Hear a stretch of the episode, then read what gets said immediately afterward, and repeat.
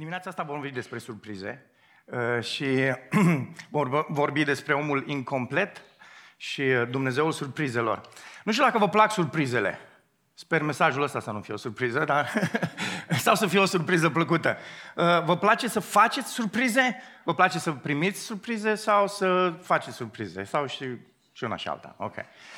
care e cea mai frumoasă surpriză de care vă aduceți aminte? Dacă ar fi să vă gândiți la un moment în care ați fost surprinși, cei care sunteți părinți, probabil că vă gândiți, a, a fost momentul când s-a născut el. Sau, sau dacă sunteți căsătoriți, spuneți, a, momentul în care mi-a răspuns da. Da, mie mi-a răspuns, tu glumești? În fine, da? Aia a fost o surpriză pentru mine. Am avut parte de multe surprize frumoase de-a lungul uh, vieții. Domnul a fost foarte bun cu mine. Uh, și una de care mi-aduc aminte mereu cu plăcere a fost momentul în care m-am întors de la studii din Budapesta.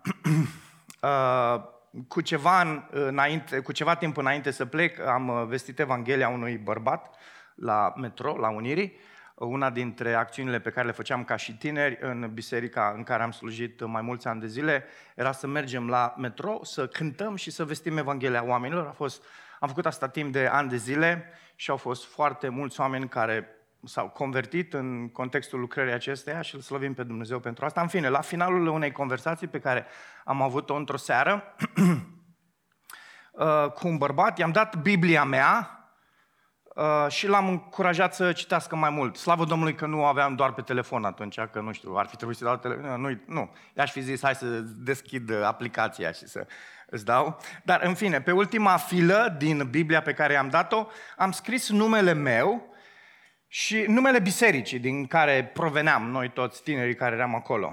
Uh, și când m-am întors uh, după ani de zile de la studii din uh, Ungaria, am aflat că acest uh, bărbat a venit uh, la biserică și a spus că vrea să se boteze. Uh, și oamenii l-au întrebat de unde a aflat de noi, de biserica noastră.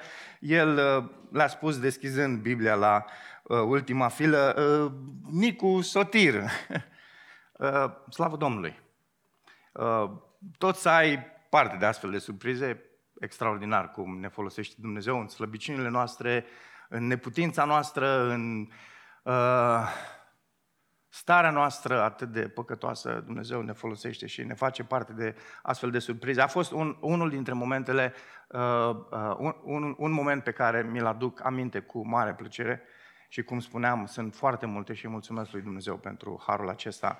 În dimineața asta vom continua aventura noastră în textul din Geneza, unde vom vedea tocmai această generozitate și înțelepciunea lui Dumnezeu. El știe să facă cele mai bune surprize. Amin? Uh, nu cred că vreunul dintre noi suntem mai artiști, că ne pricepem mai bine decât El. Dumnezeu face niște surprize extraordinare. Cine afirmă că Dumnezeul Bibliei nu este un Dumnezeu căruia îi pasă, că e prea rece, că e prea distant, trebuie să citească cu atenție măcar textul pe care îl vom studia noi în această dimineață. O să vedem multă grijă multă gingășie, multă dragoste, răbdare, atenție, minuțiozitate. Dumnezeu este un Dumnezeu care atunci când vizitează îți face parte de persoana Lui și nu ai cum să nu vezi că este un Dumnezeu generos și bun și înțelept și credincios. Uh, nu trebuie să fii căsătorit, nu trebuie să ai copii, nu trebuie să fii sănătos, nu trebuie să ai nu știu ce statut social ca să poți vedea că Dumnezeu este așa, înțelept, bun și dragoste. Întotdeauna surprinde Dumnezeu.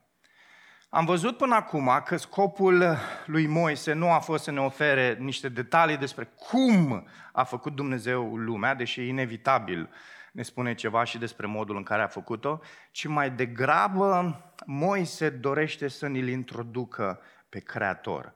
El vrea să ne spună cine este Dumnezeu.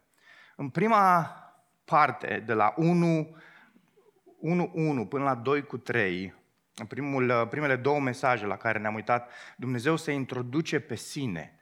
Acela care urma în șase zile să creeze un loc de închinare în care urma să se coboare în cea de-a șaptea zi pentru a se desfăta de lucrarea lui. Cosmosul, Universul, ceea ce Dumnezeu a creat, este cortul lui Dumnezeu, în centrul căruia El așează muntele cel sfânt Eden, înconjurat de grădina care îi poartă numele. Asta e motivul pentru care în capitolul 2 vedem râul care curge în grădină. Curge tot timpul, izvoarele sunt de cele mai multe ori din munți. Și este acest munte care este central în grădină, care este central în cosmosul lui Dumnezeu, din care curge râul care se desparte apoi în patru brațe. Din Eden curge și udă grădina pe care Adam trebuia să o multiplice. Grădina în care Adam a, fost, Adam a fost pusă, a fost făcută de Dumnezeu și a fost făcută ca model pentru Adam. Adam trebuia să ia modelul acesta lui Dumnezeu și să meargă în toată lumea și să multiplice modelul pe care Dumnezeu i l-a dat. Acestea sunt doar câteva detalii pe care le oferă Moise în cele 48 de versete care s-au predicat până acum. Trebuie să reținem acest adevăr. Nu uitați.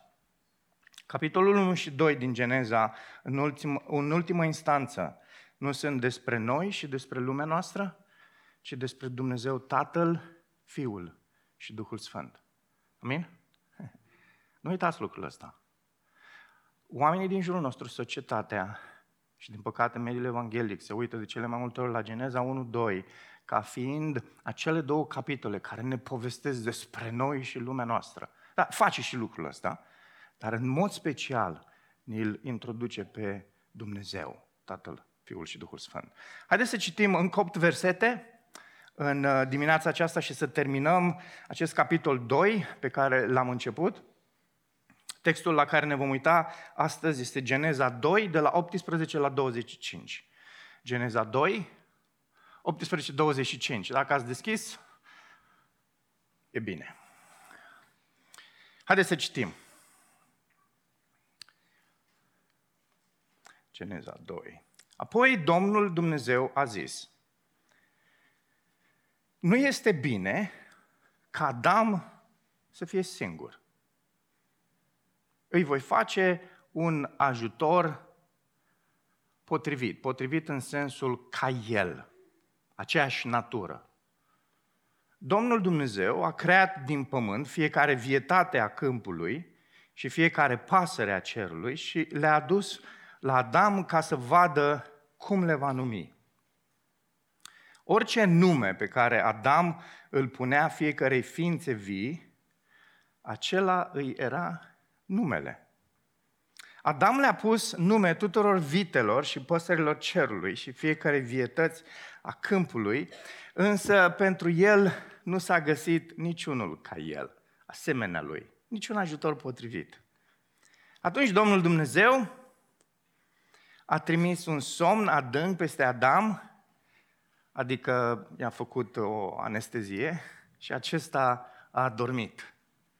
A luat una dintre coastele lui, a închis carnea la loc, citesc încă o dată asta, el a luat una dintre coastele lui și a închis carnea la locul ei și din coasta pe care a luat-o din Adam, Domnul Dumnezeu a făcut o femeie și a adus-o la Adam. Atunci, Adam a zis, Wow! În sfârșit! Aceasta este os din oasele mele! Carne din carnea mea! Eu sunt frumos, dar e și mai frumoasă! nu avea oglindă, nu avea de unde să știe că e frumos, dar aceasta se va numi Isha. El era Ish, ea este Isha, femeie, pentru că a fost luată din bărbat. Probabil că se controla și zice, oh, oh, îmi lipsește ceva din mine. Okay? De aceea bărbatul își va lăsa tatăl și mama, amin, și se va lipi de soția lui și ei vor fi un singur trup.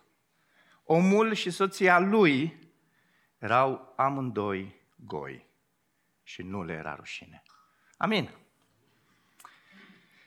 Doamne, vorbește-ne, te rugăm frumos prin cuvântul acesta și fă să vedem că ești un Dumnezeu al surprizelor, un Dumnezeu generos, care iubește, care e credincios și care e înțelept în toate. Amin. Când mă uit la pasajul ăsta, uh, și l-am citit săptămâna asta de foarte, foarte, foarte, foarte multe ori, că îmi place, nu de alta, și m-am bucurat mult de el, uh, sunt mai multe surprize pe care le vezi. Sunt chestiuni pe care le citești și zici, mmm, nu-i surpriză, adică faptul că Adam uh, nu a avut toate, nu s-a, s-a uitat la toate animalele și nu a zis, uh, a, pentru mine, nu, adică nu, nu e surprinzător că Adam nu găsește ajutor potrivit când toate animalele defilează prin fața lui. Deși, ascultați, lumea în care trăim e foarte lavă. Nebună. Da? E foarte nebună.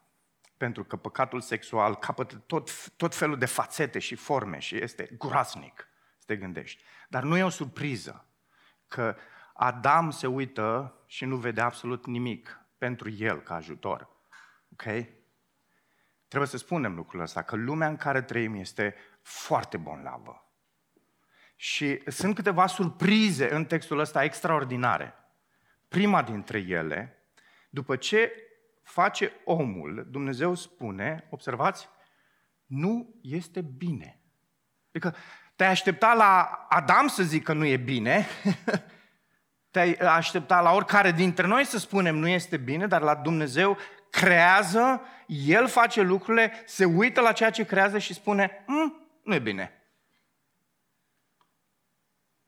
Și nu îl scot în niciun fel din context. Așa spune Moise. Dumnezeu se uită și zice, nu e bine. O să discutăm despre asta. Da, e surpriză. Apoi Dumnezeu face femeia dintr-o ființă vie, din om. Bărbatul este făcut din ce? Yeah, din țărână. Femeia este făcută din bărbat. E foarte interesant lucrul acesta. E o surpriză. Poate ne-am fi așteptat femeia să fie făcută tot din țărână. Dacă Dumnezeu a făcut toate celelalte animale, ascultați, din țărână, inclusiv pe bărbat, e interesant că femeia este făcută dintr-o ființă vie. Oamenii apoi stau înaintea lui Dumnezeu goi și nu le este rușine. Ascultați, asta pentru mine este surprinzător. Să vedem pe Adam și pe Eva că stau înaintea ochilor lui Dumnezeu. Noi citim textul ăla și nu ne gândim că Dumnezeu era prezent, dar Dumnezeu este prezent. Dumnezeu vine cu Eva, o aduce lui Adam și o prezintă și el este de față. Când Adam zice, wow! când el zice asta, Dumnezeu e de față. Și ei sunt acolo în prezența lui Dumnezeu și Moise zice, lor nu le era rușine. Este surprinzător. Cum? Da? Și o să ne uităm în dimineața aceasta. Dacă ar fi să ne gândim la o întrebare cu care să navigăm prin acest text, aceasta ar fi întrebarea. În ce fel, raportat la Dumnezeu și la lucrarea sa, este omul incomplet în lumea perfectă în care Dumnezeu l-a așezat? E o lume perfectă în care Dumnezeu l-a așezat. El este perfect, Adam, și totuși este incomplet. Raportat la Dumnezeu și la lucrarea sa. În ce fel? Cum? Haideți să le luăm pe rând. De fapt, sunt două. Le-am cuplat toate surprizele astea și am făcut două surprize. Surpriza numărul unu. Omul este incomplet fără partenerul creat de Dumnezeu, depinzând de înțelepciunea lui Dumnezeu. Un, un lucru fundamental pe care îl învățăm aici, din acest text și din această surpriză, este că Dumnezeu este înțelept. Dumnezeu i-a cerut lui Adam să se încreadă în înțelepciunea lui și vă duceți aminte cum? Să nu mănânce din pomul cunoștinței binelui și răului. Acest pom al cunoștinței binelui și răului pare că avea menirea să deschidă mintea cuiva. Da? Așa zice Eva când se uită. Să dea discernământ, să dea înțelepciune. Și Dumnezeu îi cere lui Adam să se încreadă în înțelepciunea lui și să nu mănânce din rodul acestui pom. Și imediat după ce este enunțată această poruncă, urmează acest apoi pe care l-am citit noi. Apoi. Și Dumnezeu îi dovedește lui Adam prin ceea ce urmează că se poate încrede în el. Ce bun e Dumnezeu! Știm, din păcate, cu toții care desnodământul, Adam și Eva cred că pot fi înțelepți, independenți de Dumnezeu. Tristețea este că această încercare nu este una neutră, nu e o chestiune gri. Fie te încrezi în vocea Creatorului, fie crezi iluzia lumii. Ascultați, asta a fost în esență ceea ce a fost în fața lui Adam și Eva, asta este în esență ceea ce este în fața noastră în fiecare zi. Crezi în cuvântul Creatorului? Venit la tine prin cuvântul scris? Te încrezi în el? Sau crezi în iluzia lumii? Nu există cale de mijloc? Nu există o zonă gri. De ce suntem noi așa de grei de cap? Repetăm mereu și mereu eroarea primului cuplu în mândria și în aroganța noastră credem că ne putem descurca mai bine fără Dumnezeu. Și nu trece mult timp și vedem că eșuăm, la fel ca ei. Să ne ajute Dumnezeu să nu ne conformăm gândirii lumii acesteia, dragilor, și să ne lăsăm transformați de Dumnezeu la nivelul minții noastre prin înnoirea pe care vocea Lui o poate produce. Romani, capitolul 12. Dragilor, nu treceți peste elementul acesta. El se va predica și în mesajele următoare. Ceea ce Adam și Eva au făcut a fost să creadă că poate veni înțelepciune spirituală, duhovnicească, în afara lui Dumnezeu. Nu se poate.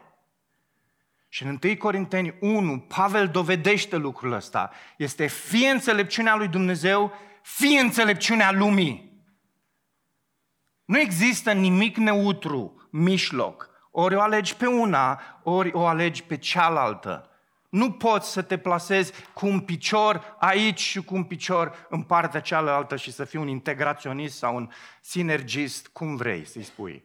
Nu poți, este imposibil. Ce urmează după acest apoi este surprinzător. Yahweh Elohim a spus, nu este bine ca Adam. Pentru prima oară ceva nu este bine. De fapt, în aceste 8 versete, nu, cuvântul apare de trei ori. Nu e bine ca Adam să fie singur, nu s-a, gândit, nu s-a găsit niciun ajutor asemenea lui, nu le era rușine. Trei negații. Zici că era român, Moise. Noi folosim mult negațiile. Dumnezeu care în Trinitatea sa de persoane este o comunitate a dragostei, părtășiei și armoniei, declară că nu e bine pentru Adam să fie singur. Ascultați, cerurile fără luminători și păsări ar fi incomplete. Mările fără pește, pești, ar fi incomplete.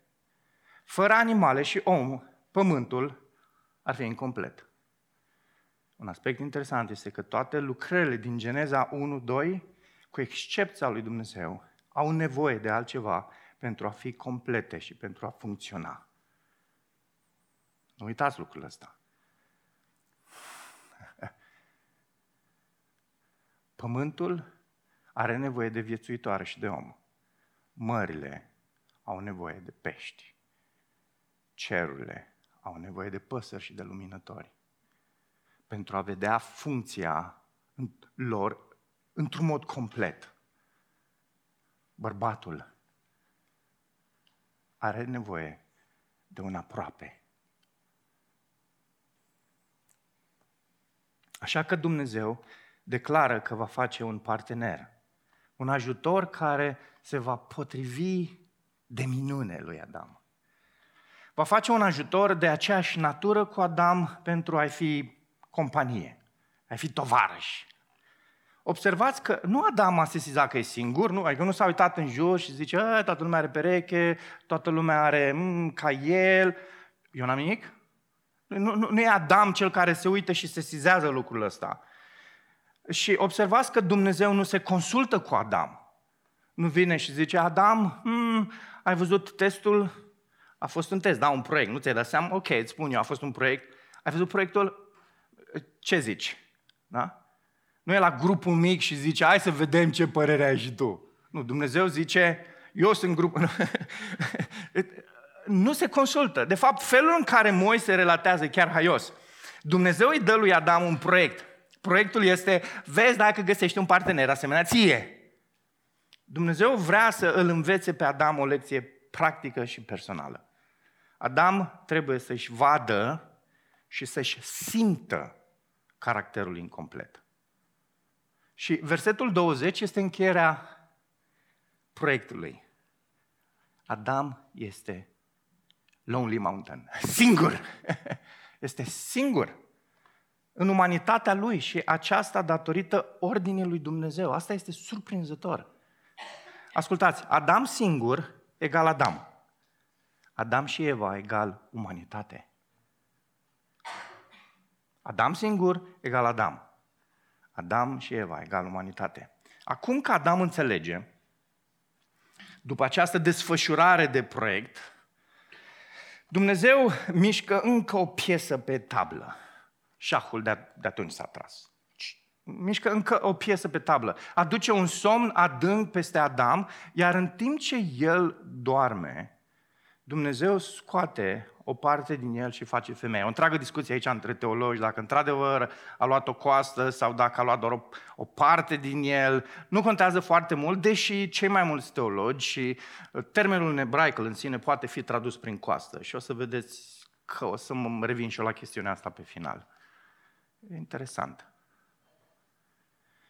Adam este făcut din țărâna pământului. Da, e, bărbatul e urât. Nu. Eva e făcută din trupul lui Adam. Dacă Adam era frumos, deși făcut din lut, cum ar fi trebuit să arate Eva? Mm, foarte frumoasă. Frumusețea lui Adam pălea în, în fața fetei, în fața Evei. Surorile mă iubesc puțin mai mult acum, cred. Uh, e interesant verbele care sunt folosite. Când Dumnezeu vorbește despre animale, că le-a făcut, folosește același verb în ebraică când vorbește despre facerea bărbatului. Însă când vorbește despre Eva, Eva folosește un alt verb, care e mult mai interesant. Înseamnă cauzează să devină. Cauzează să devină o ființă vie. Și e, e foarte interesant aspectul ăsta, să vezi că ființa Evei este cauzată de ceea ce Dumnezeu face cu Adam. Dumnezeu e cel care cauzează pe Eva, dar instrumentul în cauzarea aceea este, este Adam. De ce din Adam? De ce o face din Adam? Nu știu, v-ați întrebat vreodată, ați dat să rumegați la aspectul acesta?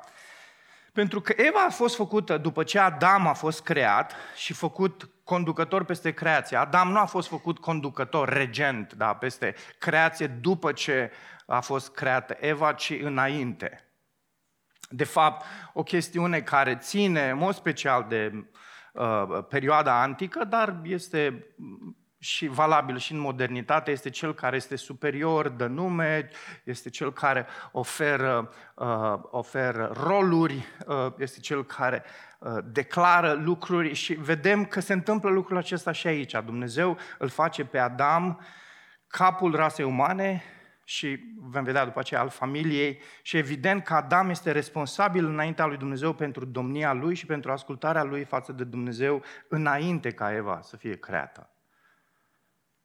El este cel care dă nume, El este cel care trebuie să multiplice această grădină, El este cel care trebuie să protejeze grădina și mai târziu, ulterior, să protejeze pe Eva, ceea ce nu face în capitolul 3. Cu toate acestea, Eva împărtășește o supraveghere subordonată.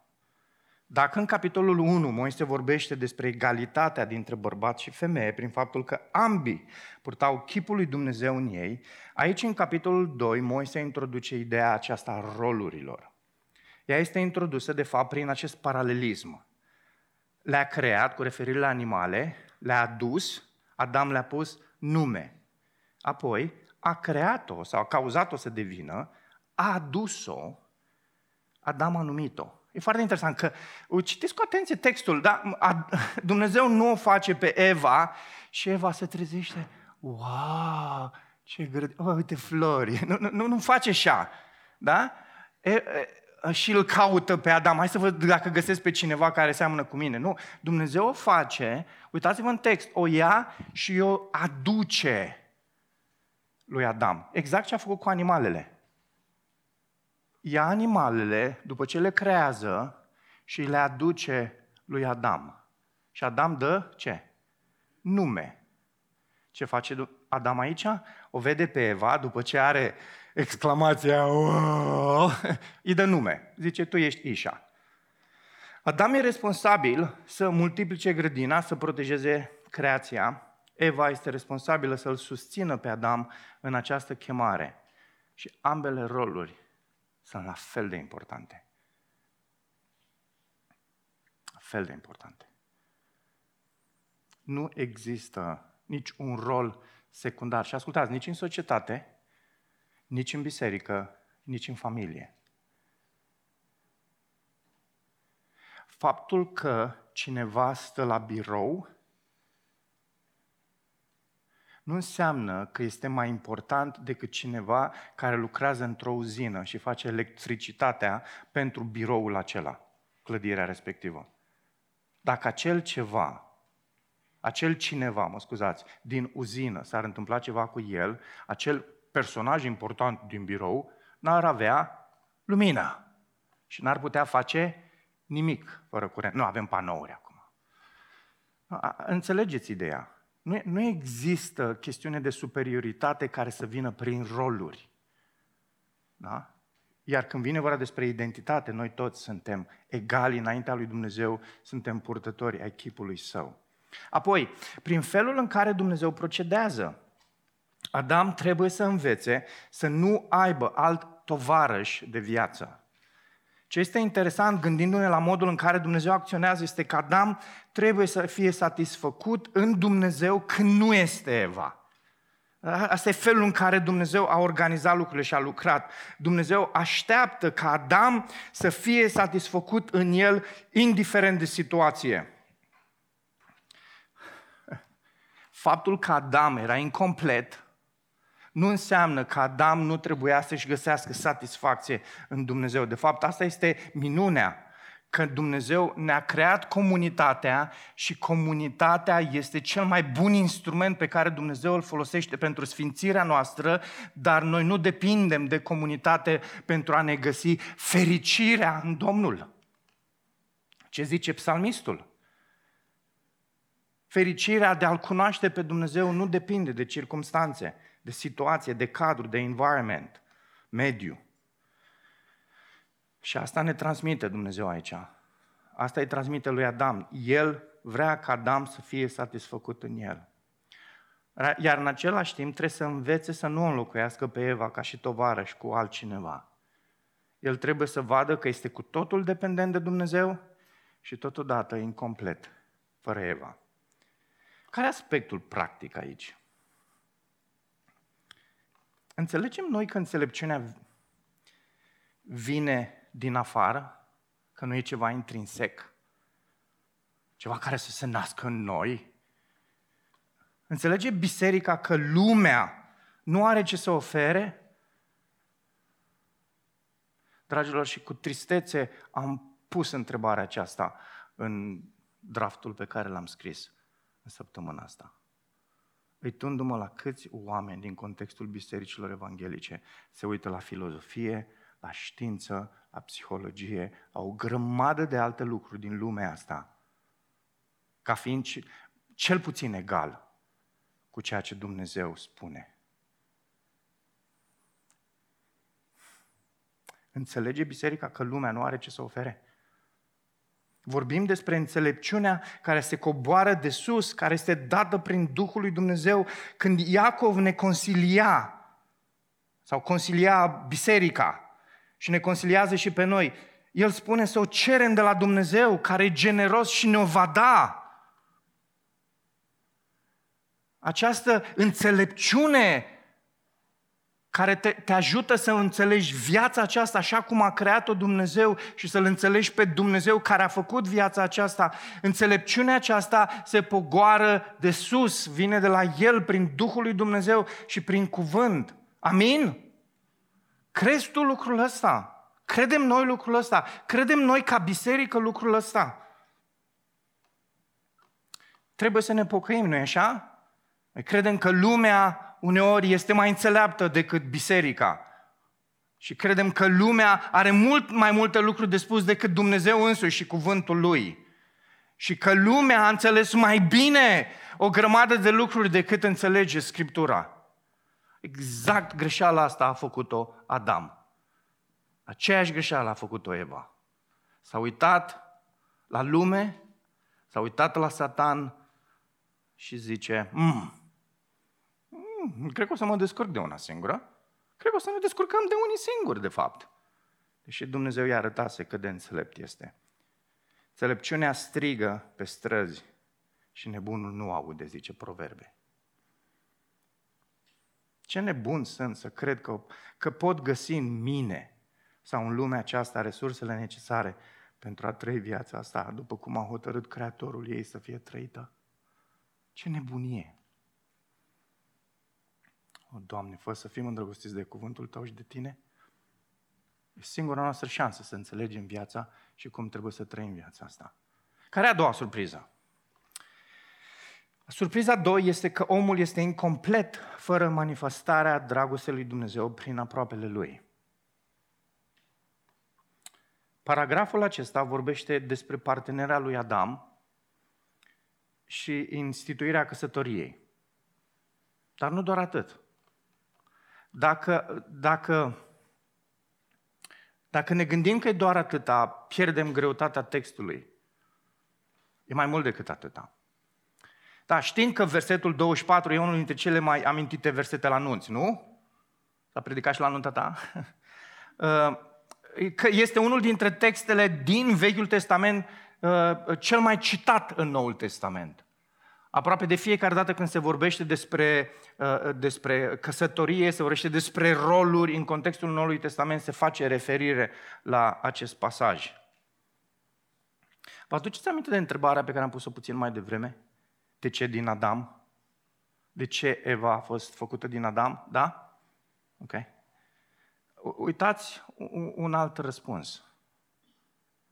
Pentru că acest aspect reflectă realitatea misterioasă dintre Hristos și biserică. De fapt, una dintre utilizările acestui text este folosit în una dintre utilizări este în Efeseni 5, când se vorbește despre această relație dintre Hristos și biserică. Biserica se naște din trupul lui Hristos. Am luat cina în dimineața aceasta. Trupul lui Hristos a fost frânt coasta lui a fost perforată. Interesant dacă te gândești la aspectul ăsta. Coasta lui Adam se naște Eva. Coasta lui Hristos este străpunsă. Iisus moare, înviază și se naște biserica odată cu coborârea Duhului Sfânt. Extraordinară. Și vedem biserica care se naște din trupul lui Hristos, dar în același timp este partea trupului lui Hristos. De ce? Și întâi Corinteni, și Romani, și Efeseni ne spun lucrul ăsta, pentru că Hristos este ce? Capul și noi suntem trupul capului, ca biserică. Și avem biserica care, care este formată, produsă de trupul lui Hristos, prin frângerea trupului lui Hristos și prin felul în care Hristos moare și în același timp biserica este parte a trupului lui Hristos. Foarte, foarte profund lucrul ăsta. Existența bisericii, bisericii este cauzată de Hristos. Biserica nu ar exista dacă Hristos nu ar fi cauzat existența ei. și a Eva nu ar fi existat dacă Dumnezeu nu ar fi cauzat existența ei prin Adam. Rolul ei al bisericii este să-L asiste pe Isus în misiunea Lui în facerea de ucenici. Eva trebuia să-l asiste pe Adam în umplerea pământului. Cum se putea face asta? Prin facere de ucenici, prin facere de copii. Și asta, asta, este, asta este această linie extraordinară pe care o vezi între vechea creație și noua creație. Și vezi Eva care, care portretizează într-un mod extraordinar biserica, care îl asistă pe Isus, cel care este capul în misiunea aceasta de facere de ucenici. Cine este al doilea Adam? Isus. Asta este motivul pentru care paralela este gândită în felul acesta de autorii Noului Testament.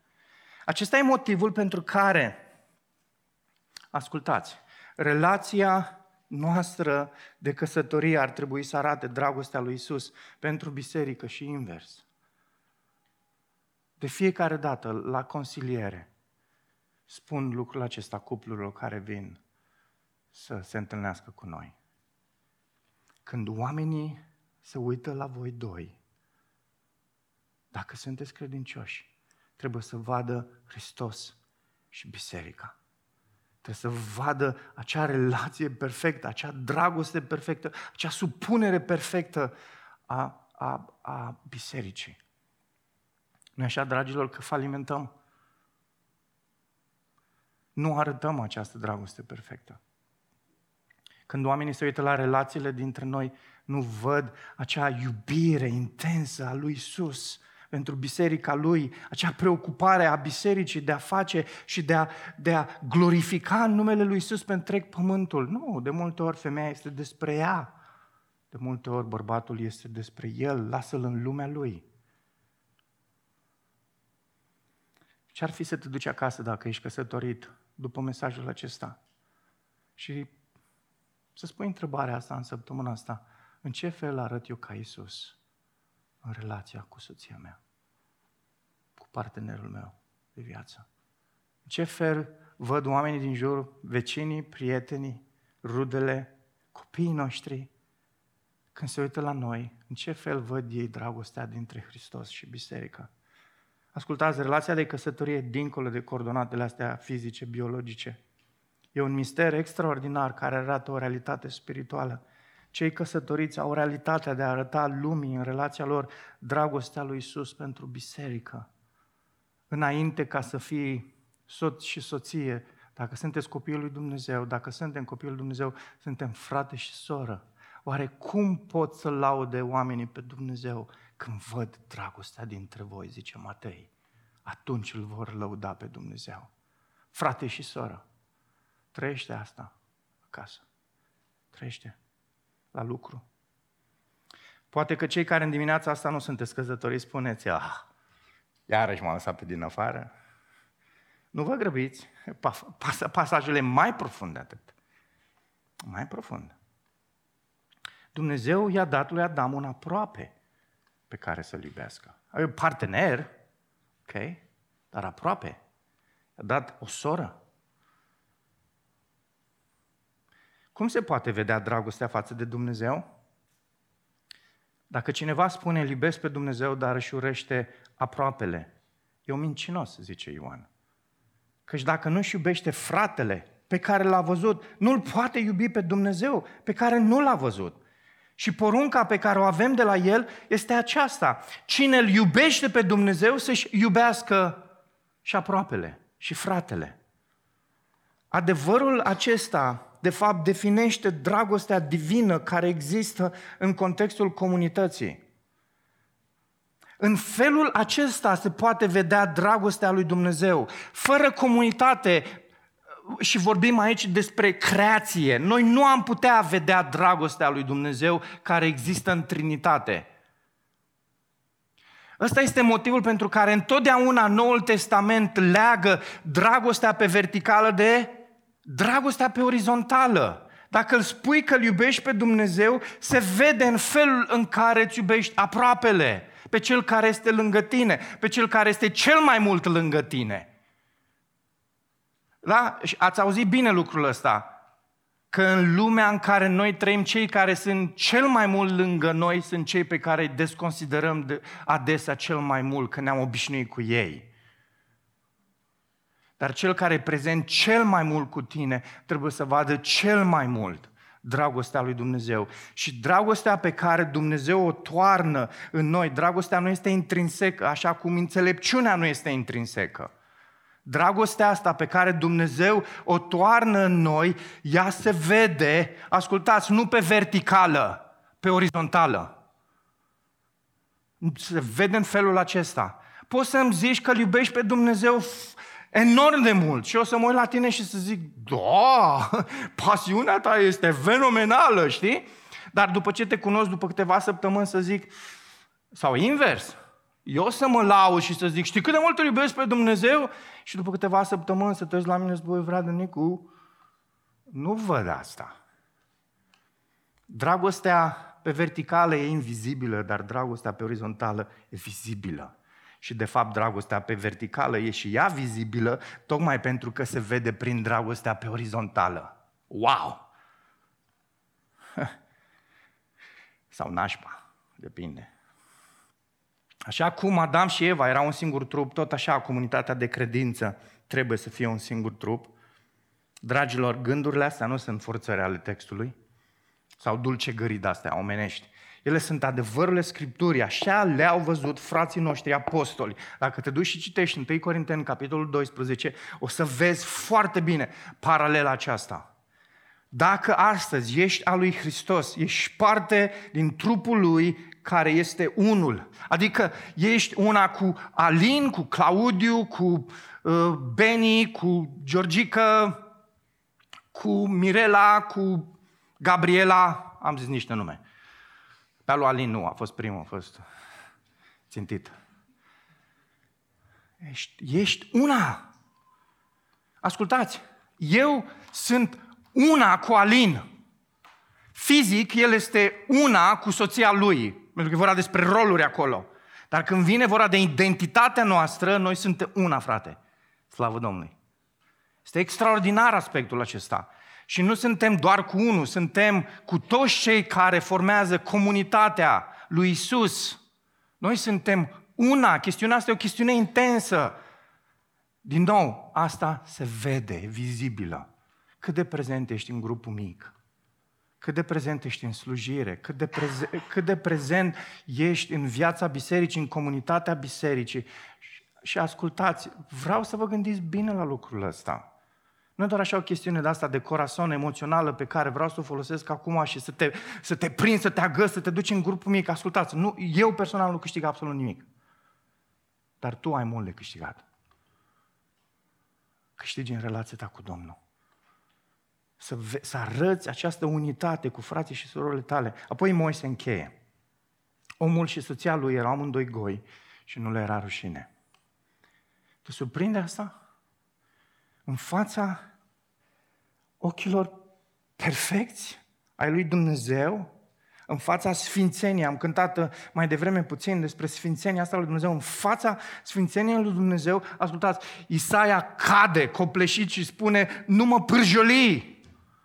Și Adam și cu Eva sunt în fața ochilor lui Dumnezeu, în fața unul altuia și pe orizontală și Adam și Eva trăiesc goi și deschiși fără rușine, în prezența Dumnezeului lor, în prezența unul, unul altuia.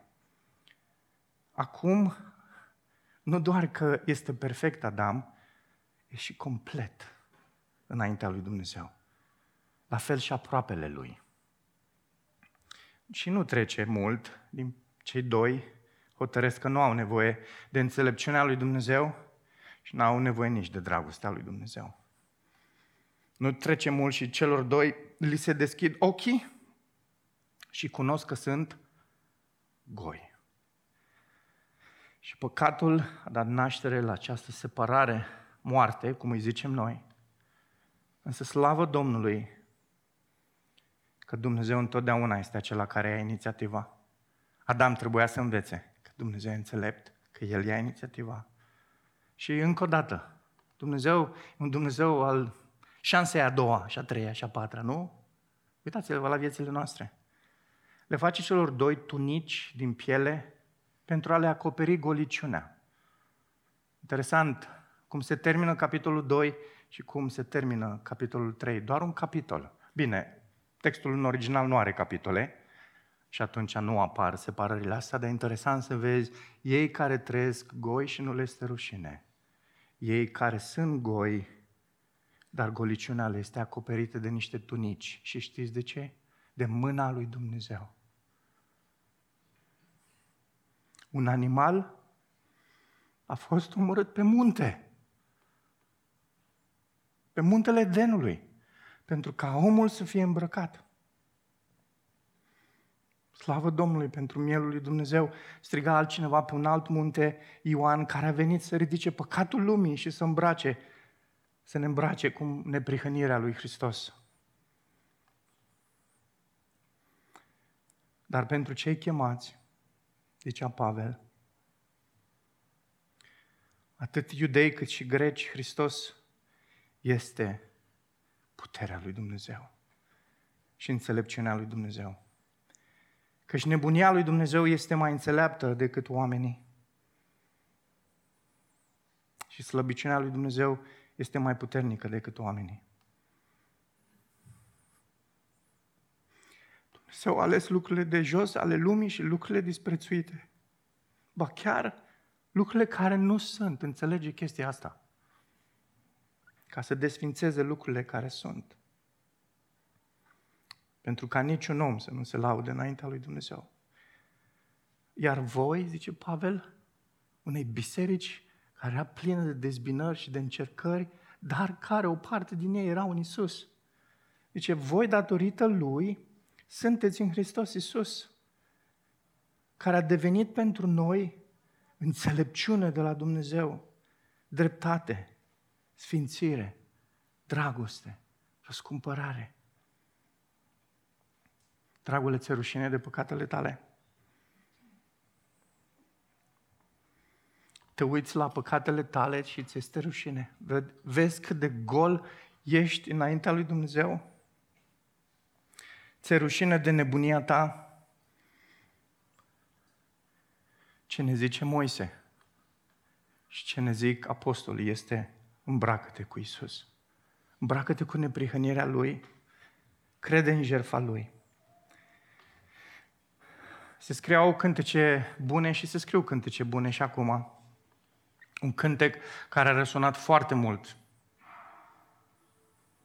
Mulți ani de-a lungul.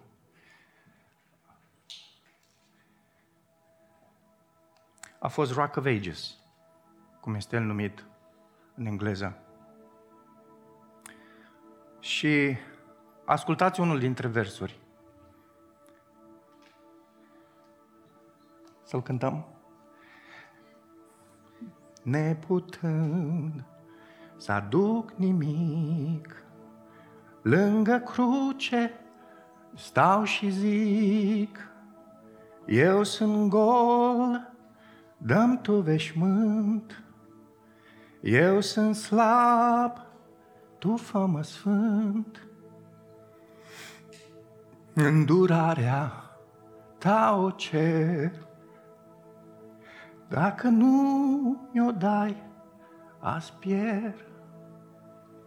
Cântă, cântă refrenul ăsta. Surprinde așa de bine Geneza, capitolul 2 și 3, surprinde așa de bine adevărul din Noul Testament. Du-te lângă cruce. Interesant este că pentru Adam și Eva a venit crucea la ei. Dumnezeu a jertfit un animal Dumnezeu a cerut lui, Iosif, lui, lui uh, Avram să-l jerfească pe Iosif, pe un munte, pe Isaac. Tot cu ei începe. Tot pe un munte. Unii dintre teologi spun chiar că e același munte. Dar nu contează. Și Dumnezeu, vă aduceți aminte, îi salvează viața lui Iosua, lui Iosua, lui Isaac. Și ăsta tot cu ei începe. Și și salvează viața. Cum? Aducând un berbece de data aceasta. Bine că nu greșesc animalele. Toate acestea erau imagini ale mielului care avea, avea să vină și să ridice păcatele lumii. În dimineața aceasta, dacă nu-L cunoști pe Dumnezeu, nu pleca din încăperea aceasta repede. Sau dacă pleci, du-te acasă și du-te lângă cruce și îmbracă-te cu neprihănirea lui Isus. Prin credință. cere Lui să te îmbrace. Tată, mulțumim pentru Fiul Tău. Mulțumim că Tu ești un Dumnezeu plin de înțelepciune și de dragoste și felul ăsta în care Tu ai aranjat toate lucrurile ne uimesc. Dar ce ne uimește cel mai tare că noi care suntem niște viermi, care suntem un abur care trece, care nu suntem absolut nimic, ne-ai făcut să fim trup al Fiului Tău, Isus, El care e capul. Ce har! Ce har! Îți mulțumim! Doamne, pentru cei care nu Te cunosc în dimineața aceasta, lucrează în viețile lor. Fă să se îmbrace și ei cu neprihănirea Fiului Tău și să fie și ei parte din trupul acesta. Amin.